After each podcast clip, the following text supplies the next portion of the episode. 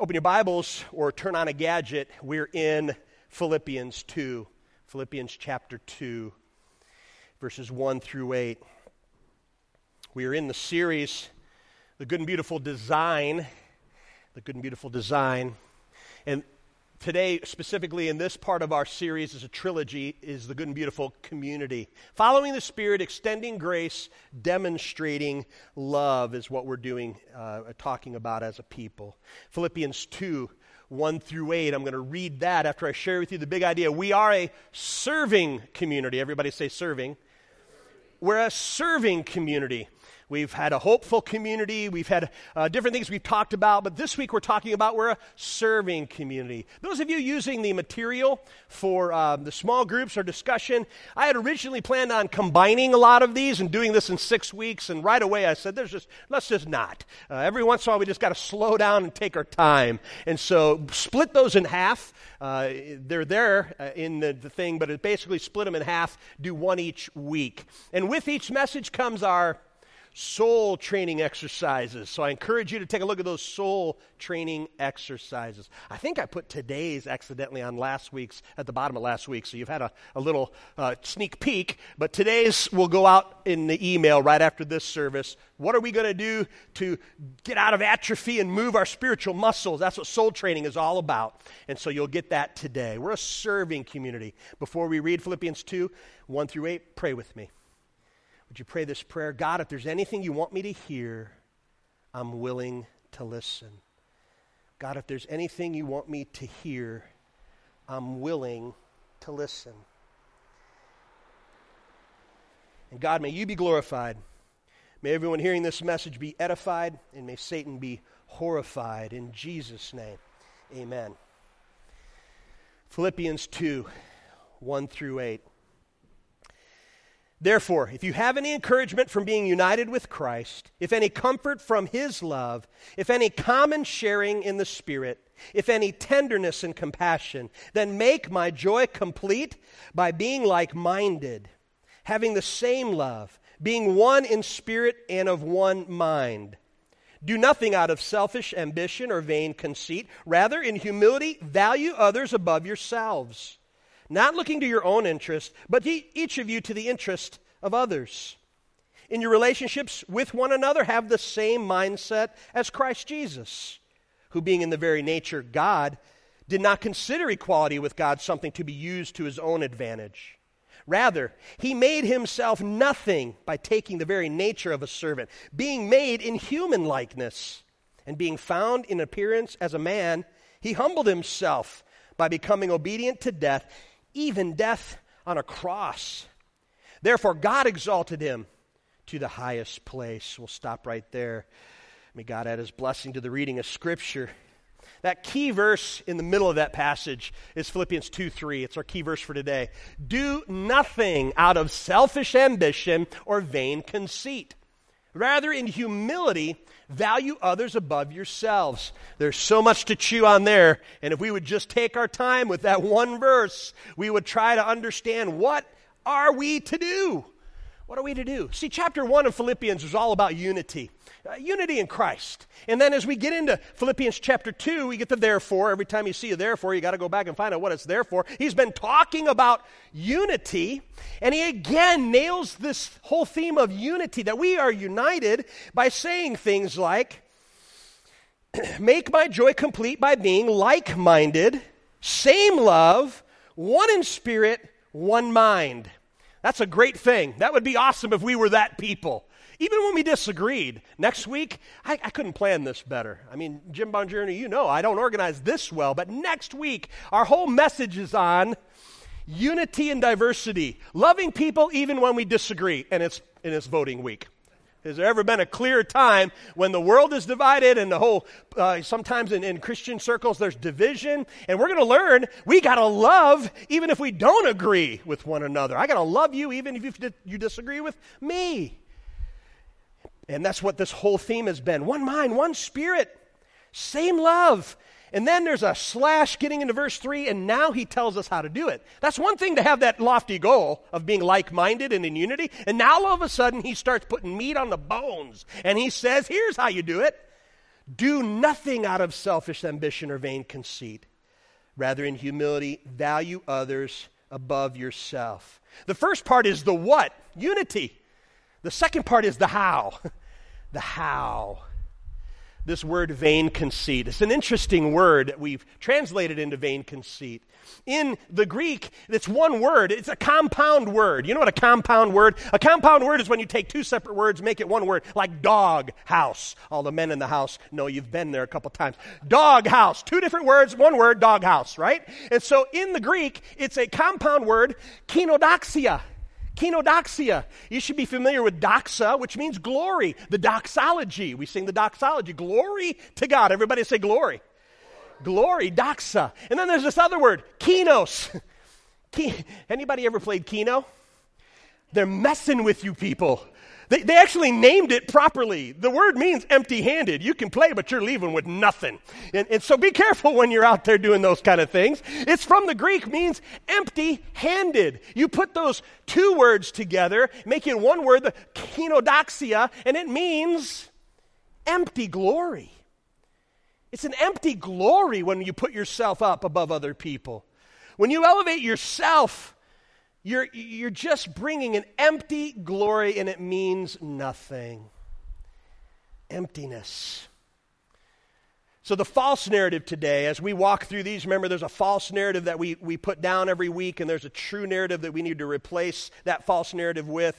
Our false narrative this week is that our needs matter the most.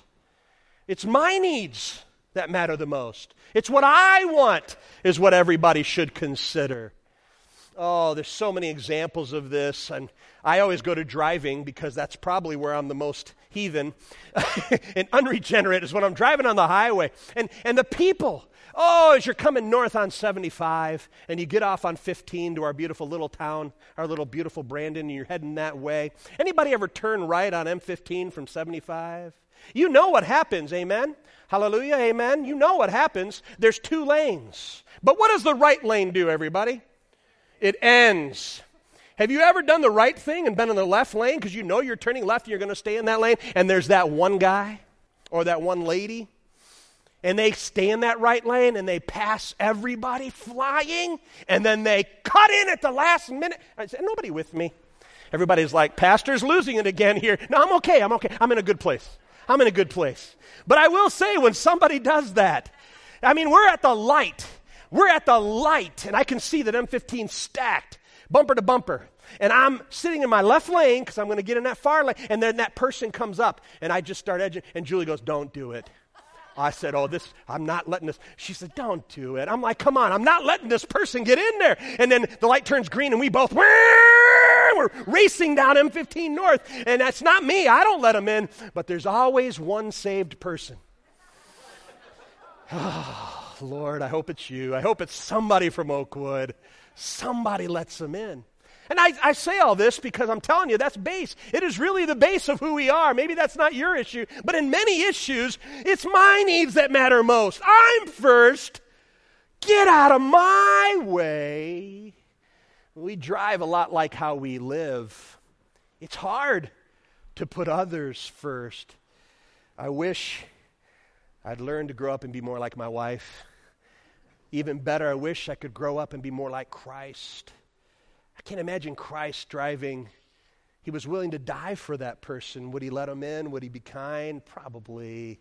Oh, Lord, make me like Jesus. At least make me a little bit more like Julie. Lord, help us. We got to get rid of this false narrative. Our needs matter most. The true narrative is others' needs matter the most. Amen? We need to look to others. And by the way, when I say this, so many people have been so upset about emotional well being, and they hate this verse because they say, This is terrible that we would have a, a terrible self image and that we would down ourselves. And, put, and that is not at all what the Bible is saying. The Bible is not saying diminish yourself and look badly upon yourself. The Bible actually is taking the obvious fact that we do love ourselves, and it's saying, not don't love yourselves or don't take care of yourselves or that you're a terrible thing. It's just simply saying you already think you're up here. You just need to learn to put people up here. So the Bible isn't telling you to have a terrible self image, it's actually assuming you already love yourself. The trick is, the key is, the spiritual battle is others above me. That acronym of joy Jesus, others, you, joy. Jesus first, others next, you last. We got to get that order right. That's the true narrative. So today we're simply talking about the others centered community. That's what we are. We need to be a serving community. Others first, others' needs. That's the best way to have church.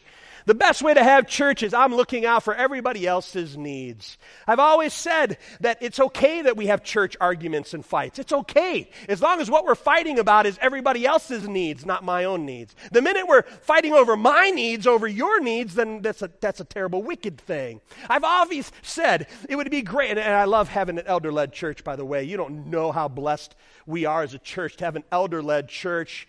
Congregational led, I grew up in that, and that's fine. And there's something about the people taking ownership. But have you ever gone to a meeting where everybody shows up and has ideas about something they'd never thought about before and they get to say their way. Oh, it's frustrating. It's frustrating. But at an elder led church, the elders make the decision. You choose to put them in there. You say you believe they got a good character and they're godly men, and then we let them lead. I love that. But in a congregational led church, you would show up at meetings and, and we'd be discussing something that we need to do, and then everybody would throw in their two cents. I don't like that. And I'll tell you another thing I don't like the color of these walls in here. We need to change the color of the walls. Oh, yeah, well, my great great grandmother painted this church. Who are you? You know, oh, my. And then there's fights, you know. Oh, we fight. I think there ought to be church fights. But it ought to look like this the older people standing up and saying, We need to make sure that we're looking out for the young people of this church. Are we doing every key thing we can for teenagers?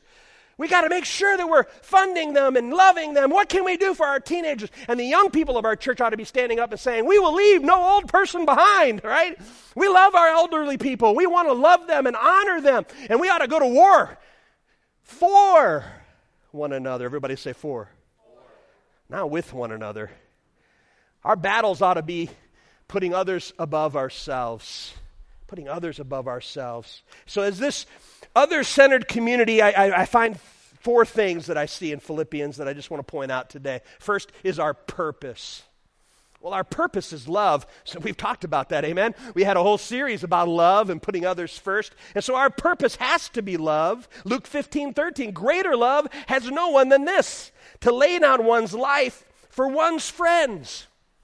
That's the greatest example of love. At every wedding that I do, I stand there and this, this nervous guy and this beautiful bride are right in front of me, and I tell the guy, You've got to love her enough to die for her. And you can see it in his eyes. He's like, Pastor, I'll die for this woman.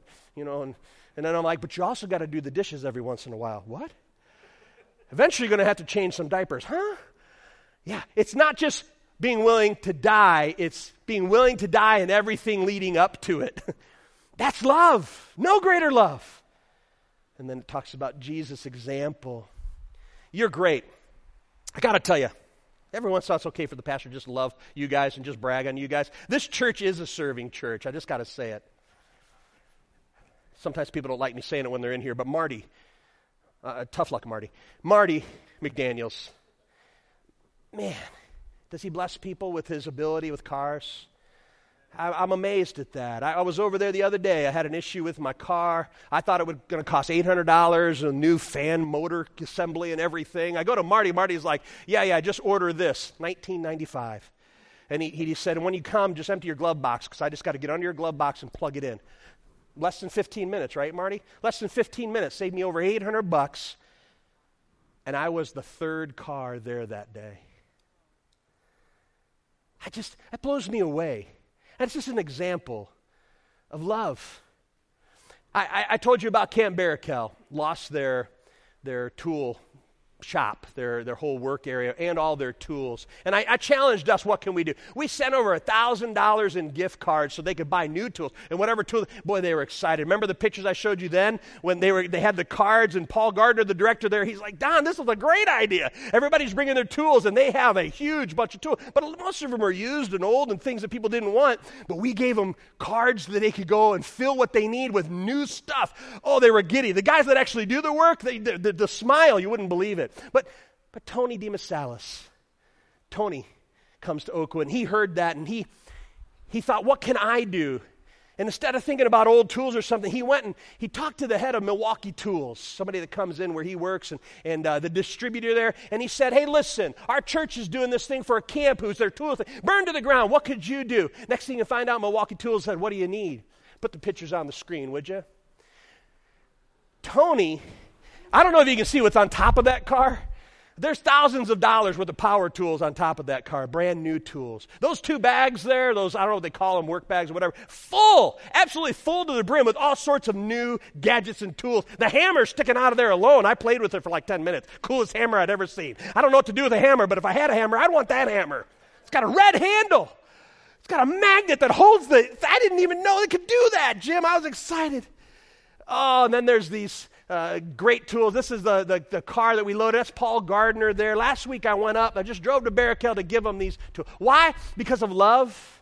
Because Tony was thinking of his purpose. How can I bless somebody? I could go on and on with this church about the blessings of servants, people that want to serve, diakonos, deacons, both women and, and, and men. We, we serve, we're deacons. The word means to serve, servants. You might not be in the office or hold an office, but who cares about holding an office when we can serve, be servants? Our purpose is love. Everybody say love. Our purpose is love. Our position must be humility. Luke 22 27. For who is greater? The one who is at the table or the one who serves? Is it not the one who is at the table? But I am among you as one who serves. Listen to this. This is Jesus. I love how he's making this very simple point. Jesus is telling them, who's greater? The one that's at the table or the waiter and waitress? Who's, who's greater? And then he even tells them if they didn't want to answer right, because we usually answer false in church, right? What's brown with the furry tail and collects nuts for winter? Jesus? No, no. Quit giving Sunday school answers. Jesus knew that they were going to give a Sunday school answer. Who's greater, the person at the table or the servant? You know it's the person at the table. That's what he tells them. But I'm here as the servant. Not surprised, right? We live in a kingdom upside down. The last will be first, the first will be last. Amen? And so Jesus is our example, and that brings us to this next one. It's our pattern. You see, Jesus is our pattern to follow. Our purpose is to love. That's our purpose.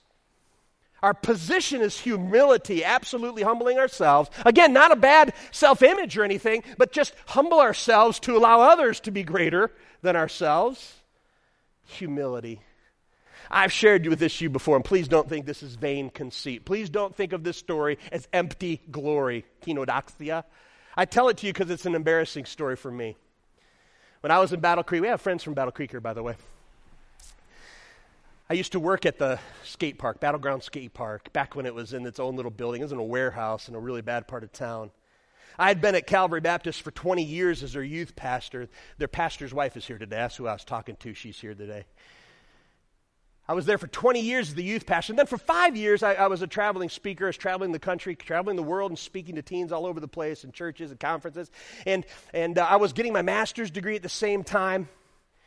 But I would work at this battleground skate park. And the, the clientele at, at a skate park in a rough part of town is, I mean, God bless them, they're stoners. They're just stoners, flat out. Not picking on them, they're stoners. They're smoking pot outside before they come in, and we tell them they can't smoke inside, but a lot of them are smoking pot as they leave. And I loved being there. I loved serving there. I would open up, and, and it's kind of the monitor, you know, of that place. And I would do my master's work toward getting my master's while I was waiting. And it was really interesting because I would fly out on Friday to Brazil and speak at a conference and come back on a Monday and go straight to the skate park. And, and I would sit there and work with these kids. Well, these kids had no idea who I was. I'm just a poor guy who, has no other job except for sitting at a skate park. That's what they thought I was. And, and I was friendly with them and, and, friends to them, but you need to know something. I learned about skate. I'm not a skater. I don't know if that'll fool you or not, but I'm not a skater. But apparently, these sweet ramps and all these things that they have, eh, apparently they get dusty, and that's bad. So every once in a while, as I'm sitting there working on my master's, a kid would come up and say, Hey, dude. That's how they talk. Hey, hey, dude. The ramps are kind of dusty, man. You got to mop. You got to mop, dude. So we'd have a timeout and we'd close it and they'd go out and smoke and I'd go out and, and I would mop the skate park. And I want to tell you, there was times when I would say, these kids have no idea who I am. I am the Reverend Don Jackson, who's moments away from a master's degree. And I just flew back from Brazil. They can't even say it correctly. And I'm grabbing the, fl- and I'm mopping, I'm thinking, I think when they come back, I'm going to tell them who I am. Because this is just disrespect. And God got a hold of me there. With a mop in my hand, God said, Who do you think you are? And with a mop in my hand, I realized at that moment, I am a mop boy for Jesus. And my stoner friends need to have a tighter course. And so I mop. And I don't tell you that to brag. I'm not giving you some false humility. God had to hit me over the head to say, Who do you think you are? Jesus is like, You think you're the first person who ever humbled themselves and got down with something wet to help somebody? As the disciples sat there saying, Hey, dude, my feet are dirty. Hey, dude. Humility. Humility. It's hard. God had to work it into me. Thank God I was willing to say, okay, I'm these guys' mop boy because I mopped for them. And eventually we said, hey, you know, on Tuesdays, on Tuesdays we like to have skate church. And if you come to skate church, your fee will be taken care of. It'll be free. And these kids who were coming started coming, and I would preach at skate church. It was awesome. I'm preaching the word of God to these guys. And finally, one of these guys says, Dude, who are you? And I almost wanted to say, Oh, I am the Reverend Jackson with the master. And I said, No. No, I said, What do you mean, who am I? I'm your mop boy. I'm your mop boy. Ah, oh, some kids got saved at that skate church. We've got to learn to follow Jesus' example. I love that Philippians 2 in verse 5.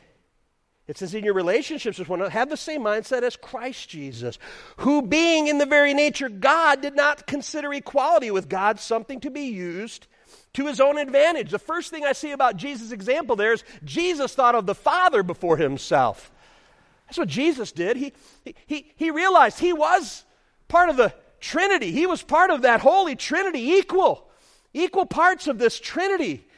The Father, the Son, the Holy Spirit. He is God Himself. But what did He do? He decided that was nothing to hold on to, nothing to grasp, nothing to brag about. And He thought of His Father first.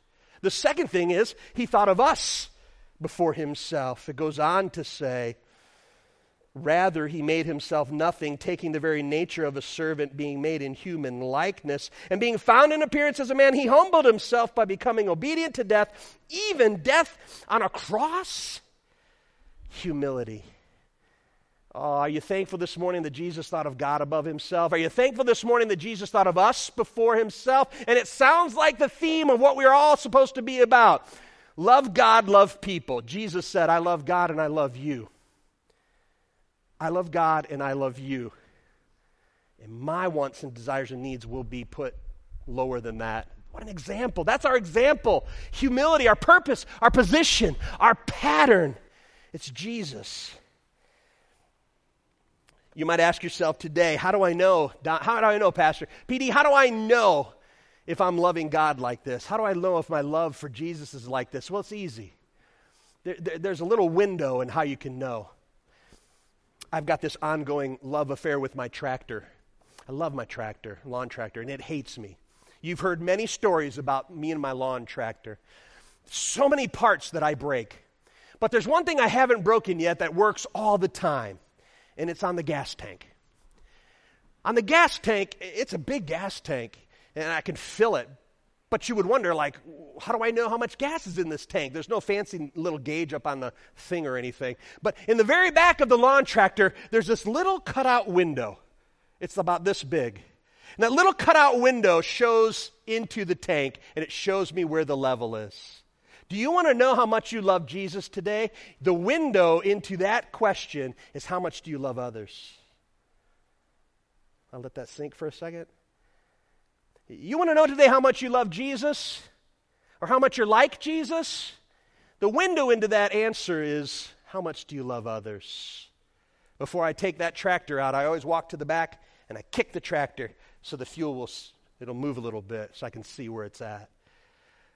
Today, hopefully, I'm kicking you a little bit, saying, hey, let's love. Let's serve. Everybody say, serve. Let's serve out of the right place and the right heart. Let's do it for all the right reasons. And there's good news. I got another P out of this. There's a promise. Everybody say promise. Oh, there's a purpose, a position, a pattern, and a promise. It might be hidden there a little bit, but it's an eternal reward. Folks, we humble ourselves, we put others first, but God promises to exalt us, just like He did to Jesus. See, Jesus did all these things. He humbled Himself. He didn't think of Himself first, He thought of God first. He didn't think of Himself first, He thought of us first. And then the Bible says in verse 9, therefore, God exalted Him. He humbled Himself, and God lifted Him up Friends, we need to do the, the work of humbling ourselves and serving others more than we serve ourselves and trust that God will. He'll take care of exalting you. Our promise is the eternal reward. Hebrews 11 6.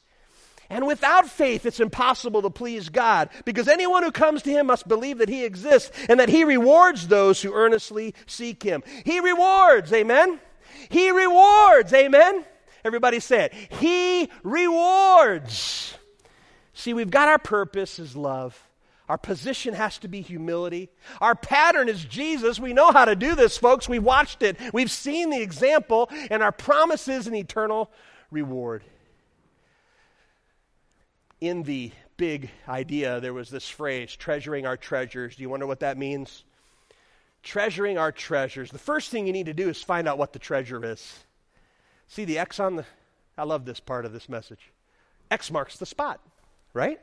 There's a treasure out there. What is the treasure? I'm going to tell you. Look at this cleverness. the treasure is people. See how person's right over that X? It's not you. You're not the treasure. We treasure others. The people in my life are great gifts to me. Each one a person. Everybody say person. X marks the spot. A person of sacred worth. Everybody in your life is of great value to God. Everybody in your life is of great value to God. So we serve them. We don't respond with my needs matter most. Others' needs matter most. I need to treasure my treasures, and if I treasure people, then I treasure them. Treasure them. In Michigan, I don't know if it's all over the place, but there's this X marks the spot thing going on. Some jeweler started a quest for treasures, hidden treasures all across Michigan. Have you seen this? My wife was so excited about it. It was on the news. This guy went and hid all these bars of silver or something like that all over Michigan. And, and they're there, and we can find them. And my wife's like, let's do it, let's do it. But I watched the news thing. All you have to do is pay 50 bucks to get the map. I'm like, we're not doing that. She goes, you're cheap.